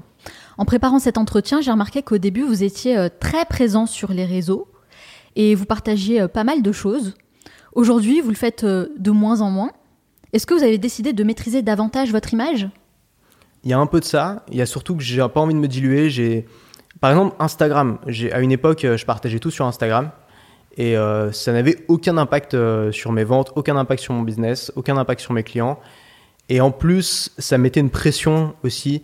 C'est chiant de faire des stories, on peut pas passer sa journée tranquille. Dès qu'on vit un moment sympa, on, on sent le besoin de sortir son portable et de le filmer. J'ai voulu arrêter ça. Donc aujourd'hui, par exemple, quand je pars en vacances en famille, euh, je, je filme plus, même si je suis dans des beaux endroits, parce que je me dis, je vois pas l'intérêt juste de montrer que je suis dans un bel endroit. C'est pas, euh, c'est pas suffisamment intéressant pour le partager. Vous n'êtes plus sur Instagram? Je suis toujours, mais je poste rien quasiment. D'accord. Et euh, sinon, j'ai un, com- un compte Telegram sur lequel je partage ces choses-là. Donc, je partage euh, surtout les coulisses de mon activité. Qu'est-ce que je fais? Comment ça marche? Ouais, c'est plus axé pro, quoi. Ouais, c'est ça. Je fais plus vraiment de, de personal branding dans le sens où je, je suis pas, je me considère pas comme un influenceur qui partage sa vie. Vraiment pas. Ce qui m'intéresse, c'est plus euh, que les gens adhèrent à mes idées plutôt qu'à ma personne. Et j'ai aussi, euh, je suis quelqu'un qui, qui tient quand même à ma vie privée. J'ai pas envie de trop m'étaler. J'ai eu des petits soucis avec ça, euh, notamment des stalkers, euh, des gens qui, qui me suivaient partout, qui connaissaient mon adresse. C'est vrai? Euh, ouais, c'est c'est très Ça, c'est flippant. Ouais, c'est c'est très inconfortable euh, au quotidien de savoir qu'il y a peut-être quelqu'un qui t'observe euh, quand tu sors dans la rue. Bah oui, c'est clair. Donc, euh, donc ce genre d'expérience m'a fait dire, ok, même si sur 1000 personnes, euh, 999 vont, vont- tu vas avoir aucun problème avec elles, tu vas toujours avoir un pourcent de taré et t'as pas envie de- d'avoir à gérer ce pourcent de taré dans ta vie. Donc moins t'en dis sur toi, euh, moins t'as de risques d'avoir à gérer. euh. Vous souhaitez préserver votre vie privée? Vous pensez que c'est pas très bon de trop en montrer, justement? Alors moi je suis un peu partagé là-dessus. D'un côté je pense que c'est bien d'être honnête avec son audience. Il y a beaucoup de gens qui cachent des, so- des choses, on comprend pas pourquoi ils les cachent. Genre il y a beaucoup de marketeurs qui veulent pas dire leurs revenus. Euh, ils, ils passent leur temps à montrer des Ferrari et des Rolex, mais ils veulent jamais donner des chiffres. Et euh, moi je trouve ça louche en fait. Je me dis pourquoi. euh, Bah, la raison est compte. Par exemple, évidente, compte- moi je suis un des seuls euh, marketeurs qui a ses comptes publics sur internet. On, peut, on je tape BM Prod, le nom de ma société, on va sur société.com, il y a mes comptes qui sont affichés publiquement, donc les gens peuvent voir combien je gagne. Beaucoup d'entrepreneurs montrent énormément d'objets de luxe dans leurs vidéos, mais ils- leur, leur boîte est au Delaware et c'est complètement obscur, on n'a absolument pas de fait. Donc moi, pour moi, je pense que c'est important d'être euh, d'être sincère avec son audience sur les, les choses qui comptent pour elle. Oui. Donc ça, je pense que ça compte pour elle, pour mon audience, parce qu'elle veut monter un business, donc c'est important d'avoir un modèle, de, de voir que c'est pas du vent. Et c'est aussi sur ces sujets-là que vous vous engagez? Il faut aussi être sincère. Euh, voilà, j'étais pas obligé de dire qu'en septembre, je me suis pété la gueule niveau revenu, mais c'est important aussi de le dire parce que mon audience, elle vit exactement la même chose au quotidien. Elle a des moments où ça va bien, des moments où ça va pas. Et si elle a l'impression que les gens qu'elle suit, eux, ça va toujours bien, elle va se décourager. Donc c'est important de dire aux gens aussi, bon bah voilà, il y a des mo- mois c'est plus difficile que d'autres. Bon bah c'est normal, ça fait partie du, du jeu. Donc ça, il y a des choses sur lesquelles pour moi, il y a- j'ai aucun problème à dire la vérité dessus. Enfin, à dire, dans tous les cas, je vais dire la vérité, mais j'ai aucun problème à en parler. Et il y a des choses où je considère que ça va apporter aucune valeur à mon audience, comme ma vie privée, mais voilà, des choses qui sont pas, qui ont pas vraiment de, de sens. Donc je- si on me pose la question, je vais en parler, il n'y a pas de problème, mais je vais pas, euh, C'est pas je quelque vais chose pas que en vous faire la promotion. par vous-même. Non, Voilà, je vais pas en faire la promotion. D'ailleurs, je me demande pourquoi vous avez choisi de rester en France, Antoine, parce que la plupart des infopreneurs ont tendance justement à partir, s'installer à l'étranger. Bah pour plusieurs raisons. Moi déjà, j'ai pas trouvé d'Eldorado à l'étranger. Jamais je me suis retrouvé dans un endroit où je me suis dit, ok, cet endroit est tellement génial que j'ai envie d'y vivre. Euh, la deuxième raison, c'est que euh, j'aime beaucoup Paris. C'est pas la France, moi, qui me fait kiffer, mais c'est Paris. J'aime beaucoup cette ville. J'ai grandi à Paris et c'est une ville euh, que j'affectionne beaucoup. Qu'est-ce qui vous plaît dans cette ville? Déjà, c'est une capitale. Euh, je me vois pas vivre dans une capitale. Dans une capitale, on a l'impression qu'on est là où les choses se passent, que, les gens font des choses importantes.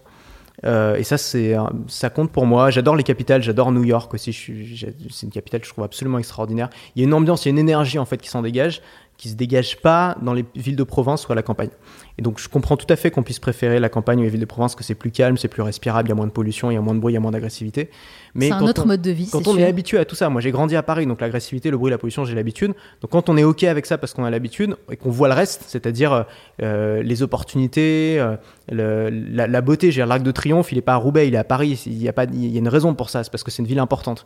Et, euh, et moi ça, ça me plaît. C'est quelque chose qui m'inspire quand je me balade et je regarde autour de moi. Ça, ça me donne des idées, ça m'inspire, ça m'aide. Mais il n'y a pas que cette raison-là. Il y a aussi, je suis marié avec quelqu'un qui se voit pas vivre à l'étranger.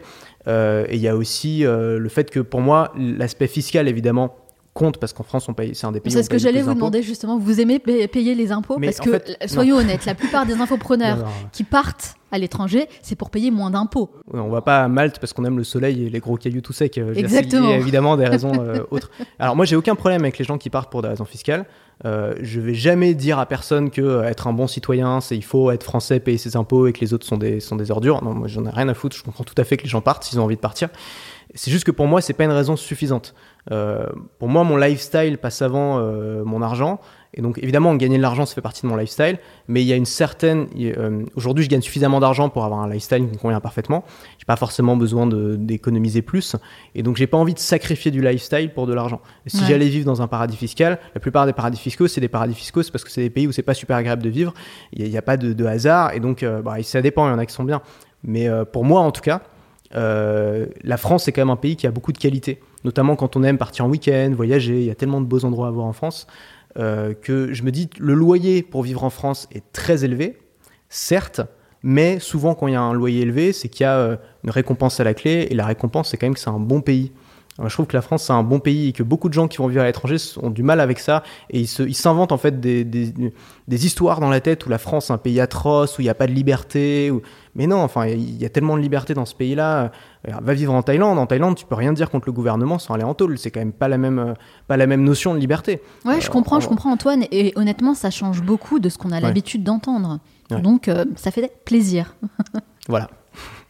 Si tout ce que vous avez construit s'écroulait comme ça du jour au lendemain, qu'est-ce que vous feriez? Je pense que je referai la même chose, que c'est la seule chose que je, sais bien faire. Donc euh, je reprendrai les choses, mais de manière beaucoup plus... Déjà, je virerai tout le monde dans la boîte. Comme ça, c'est très clair. Si, si mon équipe m'écoute, si j'ai plus de thunes, je peux plus payer les gens. Ah d'accord. Donc je repars de zéro. Ok. Et, euh, et je, crée, euh, bah, je crée du contenu quotidien. Donc si je devais recommencer sans, euh, sans argent, je recommencerais en fait de la même manière que j'ai commencé quand j'étais étudiant, c'est-à-dire j'avais zéro frais, euh, ça me coûtait strictement rien et j'avais juste à créer du contenu et je pouvais que gagner quoi. C'est ça qui est bien avec ce métier aussi, c'est quand on débute, on n'a pas de frais. Et ça, c'est nouveau aussi. Avant, si on voulait créer une boîte, il fallait toujours des investissements. Il Mhm. fallait un fonds de commerce, il fallait, il fallait aller à la banque, euh, il, il fallait mettre de l'argent personnel. Aujourd'hui, on peut littéralement commencer avec un ordinateur, même avec un smartphone. C'est ça que j'aime, c'est un business minimaliste. Donc je garderai cet aspect minimaliste. Peut-être qu'on a besoin de pas beaucoup d'argent, comme vous dites, c'est vrai, il y a moins de frais. Par contre, il faut être prêt à investir beaucoup de temps et d'énergie. Oui, ouais, il faut, être, il faut avoir ce, ce truc d'être un peu débrouillard aussi. Euh, les gens qui sont très scolaires, par exemple, sont rarement des gens qui font des bonnes entreprises ou qui font des entreprises tout court, parce que c'est souvent des gens qui ont besoin d'avoir des consignes. Et, euh, et c'est des gens qui vont faire d'excellents salariés, par exemple. Mm. Euh, mais voilà, il faut avoir ce- cet esprit de liberté, de se dire, j'attends pas qu'on me donne l'autorisation. Ça, c'est très où ça m'a marre de dire ça. mais J'attends pas qu'on me donne de l'autorisation, j'attends pas qu'on me donne la permission. Euh, je prends ce que j'ai à prendre et j'y vais. Et je j'ai pas peur aussi de m'afficher de, et, de, et de me battre pour mes idées. Moi, j'ai eu la chance de commencer très jeune. Donc, quand on a 17 ans, on est un peu. on connaît rien à la vie, on est très sûr de soi, enfin, souvent. Euh, moi, j'étais beaucoup, et donc j'avais le sentiment que ce que je faisais était très important, et donc ça me donnait du courage. Mais quand je le revois avec le temps, je me dis c'était de la merde. Mais j'avais, à l'époque, j'avais l'impression que c'était génial, et c'est ce qui m'a aidé. Et donc, il faut accepter aussi de, de mettre quelque chose en ligne, de mettre une version de soi en ligne, de l'assumer, d'en être fier, et, euh, et d'y aller sans demander toujours le feedback des autres, l'aval des autres et l'autorisation des autres. Il faut oser, il faut avoir de l'audace. Ouais, c'est ça. C'est ça. Bah, vous parlez de d'Oussama Hamar, ça tombe bien. Oussama Hamar que j'ai reçu dans ce podcast et que vous connaissez bien. Et il a dit que dans la vie, il faut choisir entre le bonheur et la gloire. C'est difficile d'avoir les deux. Vous, vous avez choisi quoi, Antoine? Waouh, euh, c'est vrai, c'est tellement vrai cette phrase. Euh, bah moi, je sais, j'ai choisi un peu des deux. C'est peut-être pour ça qu'il y a certains points sur lesquels je galère, euh, notamment avec l'audience. Est-ce qu'il faut que je grossisse mon audience ou pas? Parce que l'audience, c'est la gloire globalement. Euh, si on veut avoir de la gloire, faut pas avoir un gros business, faut avoir une grosse chaîne YouTube avec plein d'abonnés. C'est ça que les gens remarquent, c'est ça que les gens voient, c'est la vitrine. Donc, mais moi, ça m'angoisse. J'aime pas ça. Ça me rend, ça me rend malheureux presque en fait. Ça, ça crée un stress dans ma vie, une Ça inquiétude. vous angoisse, mais en même temps, c'est ce que vous recherchez aussi en faisant euh, Bah, c'est paradoxal, grandir la communauté Évidemment, sur hein, YouTube. je dis pas qu'il n'y a pas de paradoxe dans ce que je fais. Oui, bien sûr. C'est juste bien de les mettre en lumière parfois. Tout à fait, tout à fait.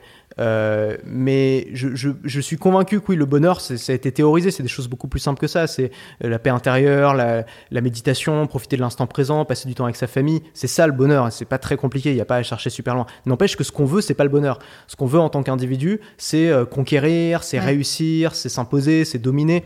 C'est tout le contraire du bonheur. Les gens qui dominent sont, sont souvent euh, stressés, inquiets, malheureux. Donc c'est tout le contraire du bonheur. Mais on, a, on en a un besoin. Donc il faut accepter peut-être cette, euh, ce paradoxe qu'on a entre nous de vouloir plus, mais en même temps de, de, euh, de, de- de regretter après, de s'inquiéter, de- d'avoir des problèmes. Mais ça va avec, ça fait partie du package. Bah, je sais pas c'était où ça disait ça, mais non, c'était euh, c'était euh, euh, Mark Manson qui disait ça dans son bouquin, dans son excellent bouquin The Subtle Art of Not Giving a Fuck Oui, l'art subtil de s'en où il expliquait que il fallait choisir ses problèmes. C'était ça le secret du bonheur. Mm. C'était pas d'essayer d'éviter les problèmes, c'était de choisir les problèmes qu'on veut avoir dans sa vie. Et voilà, moi c'est ça que j'essaie de faire aujourd'hui. C'est de trier les problèmes. de, ok, ça j'en veux pas, ça je veux bien, ça j'en veux pas, ça je veux bien, et trouver une sorte de micmac qui fait que je suis optimisé en termes de bonheur et en même temps j'ai l'impression de croître et d'avoir une mission intéressante dans la vie. Antoine, vous avez 25 ans, c'est ça? 26 ouais. Vous avez 26 ans aujourd'hui, euh, vous avez fait pas mal de choses. Est-ce que vous avez l'impression d'avoir réussi?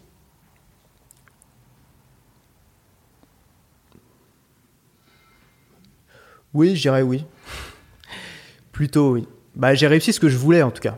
Je sais pas si j'ai réussi euh, selon les critères de, de quelqu'un d'autre. C'est quoi la réussite pour vous? Selon mes critères, mon, mon- mon premier critère de la réussite, c'était de pas bosser pour un patron. C'était même si je gagnais, même si je galérais financièrement, je voulais ne pas bosser pour un patron et ne plus jamais avoir besoin de bosser pour un patron. Et aujourd'hui, j'ai le sentiment que cette case, elle est complètement cochée et que ça, c'est fait. Donc pour moi, c'est déjà un succès en soi. Après, j'avais envie de euh, réussir à diffuser mes idées et d'avoir une audience, ce que j'avais jamais réussi à faire euh, jusqu'à présent. Ça aussi, j'ai l'impression que c'est fait. Aujourd'hui, j'ai une audience, j'ai des gens qui, a- qui apprécient, mes idées se diffusent, je vois d'autres gens qui reprennent mes idées et qui les rediffusent à leur tour, et ça me fait plaisir de voir ça. Donc, euh, donc j'estime que j'ai réussi selon mes critères. Ouais. Donc il y a deux cases co- cochées. Ouais.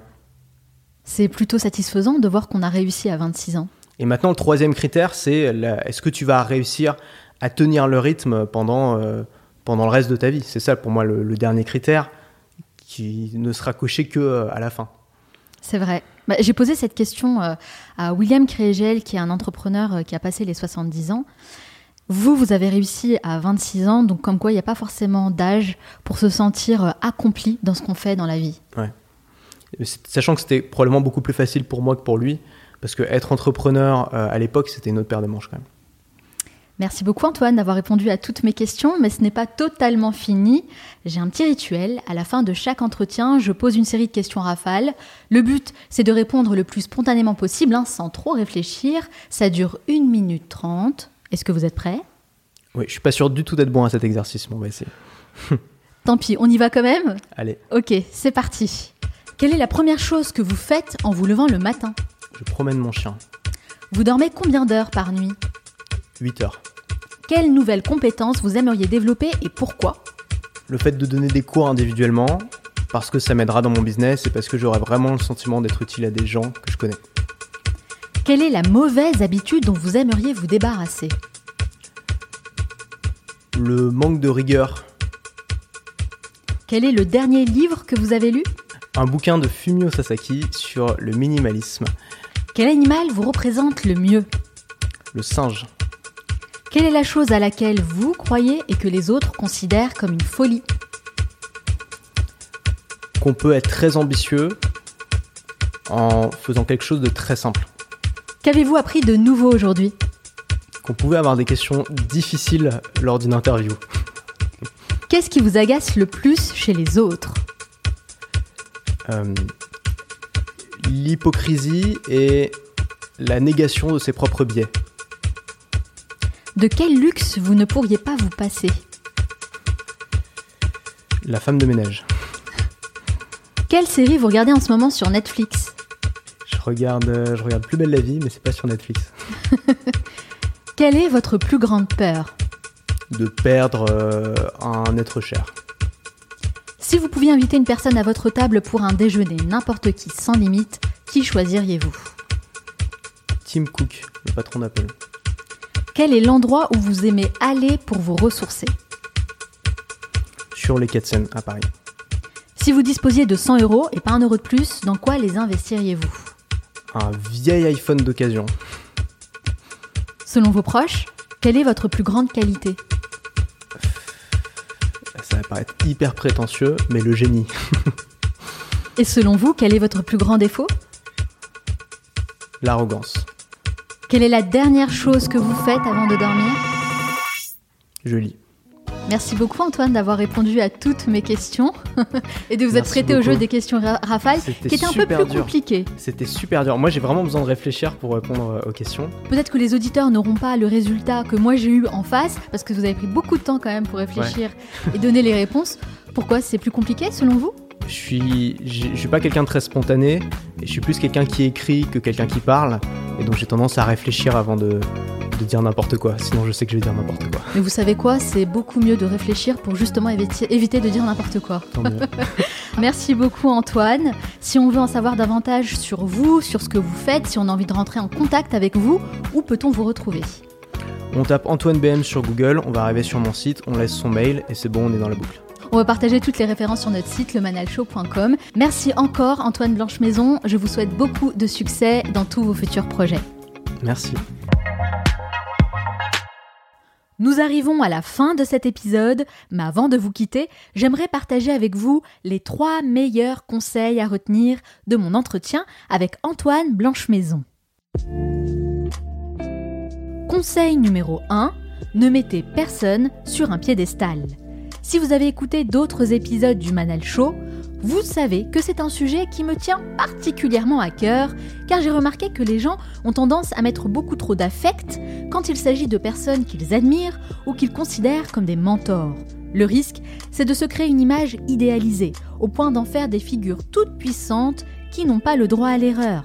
J'entends bien que l'image véhiculée nous donne parfois l'illusion que ce sont des êtres parfaits, dépourvus de failles. Mais c'est faux. Ce sont des êtres humains comme tout le monde. Chacun de nous a des qualités et des défauts, des forces et des faiblesses. C'est pourquoi il me semble important de différencier ce qu'une personne fait de ce qu'elle est pour éviter d'être déçue. Vous pouvez respecter le travail de quelqu'un, être inspiré par son parcours et vous reconnaître dans certaines de ses valeurs, mais gardez bien à l'esprit que vous ne connaissez pas toutes les facettes de sa personnalité et que par conséquent, tout n'est pas bon à prendre. Conseil numéro 2, élargissez votre champ de vision. Il n'y a pas de meilleure solution, juste des façons de faire différentes selon les objectifs et les standards de chacun. La méthode qu'Antoine a choisie, c'est la méthode des petits produits. C'est celle qu'il enseigne aux personnes qui se reconnaissent dans son discours, et c'est une méthode qui a l'air de plutôt bien lui réussir. C'est pourquoi j'ai souhaité l'inviter dans cet épisode, afin de vous présenter un modèle d'un jeune entrepreneur qui, en partant de zéro, a réussi à construire une activité rentable sur le web en délivrant énormément de valeur à sa communauté. Son parcours est très admirable, mais ça ne veut pas dire que c'est la solution ultime pour réussir en tant que créateur de contenu sur le web. D'ailleurs, j'ai reçu des profils très différents dans les épisodes précédents qui prônent d'autres modèles. Quelle que soit votre activité, je vous encourage vraiment à tester différentes choses, en vous assurant d'être à l'aise avec ce que vous faites, parce que finalement, c'est le plus important.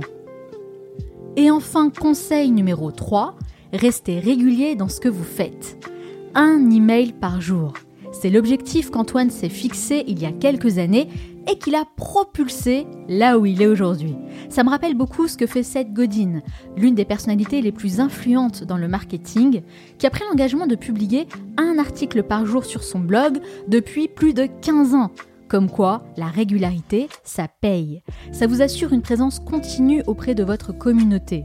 Ce sont des rendez-vous immanquables qui se transforment en habitude pour les personnes qui vous suivent. Ça vous permet de créer une relation de qualité et bien sûr, vous gagnez en crédibilité. Pour trouver des idées et ne jamais être à court d'inspiration, vous devez vous-même consommer beaucoup de contenu afin de stocker et ranger toutes les informations qui vous semblent utiles et dont vous pourrez vous inspirer. Pour finir, rappelez-vous que la construction patiente, régulière et méthodique fournit des résultats exceptionnels. J'espère que cet épisode vous a plu et que vous avez été inspiré pour actionner les changements dont vous avez besoin dans le but de devenir une meilleure version de vous-même. Si vous avez apprécié cet entretien, eh bien la meilleure façon de soutenir mon travail et celui de mon équipe est de laisser un avis positif sur iTunes et Apple Podcasts, qui sont les plateformes références pour le classement des podcasts, et votre avis pourra m'aider à donner beaucoup plus de visibilité au Manal Show. Pour ça, c'est simple, il suffit de laisser 5 étoiles et vous pouvez ajouter un petit message si vous le souhaitez, parce que ça me fait toujours très plaisir de vous lire. Ça ne vous prendra que quelques secondes, mais chaque avis positif fera la différence, donc je compte sur vous. Vous pouvez également rejoindre notre groupe privé en vous inscrivant gratuitement sur le site lemanalshow.com pour recevoir tous les contenus exclusifs que je vous envoie chaque semaine.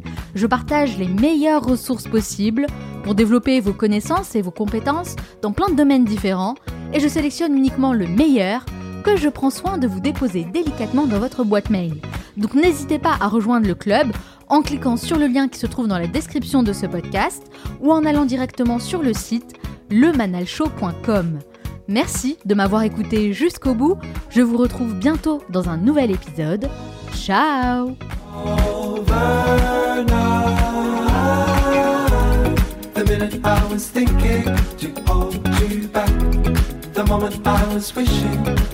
it's overnight. The minute I was thinking to hold you back. The moment I was wishing overnight. The minute I was thinking to hold you back. The moment I was wishing it's overnight. The minute I was thinking to hold you back. The moment I was wishing it's overnight.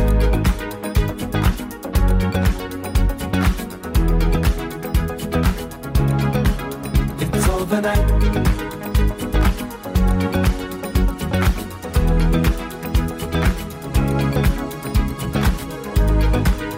I was thinking to hold you back. The moment I was wishing. The minute I was thinking to hold you back. The moment I was wishing. It's overnight.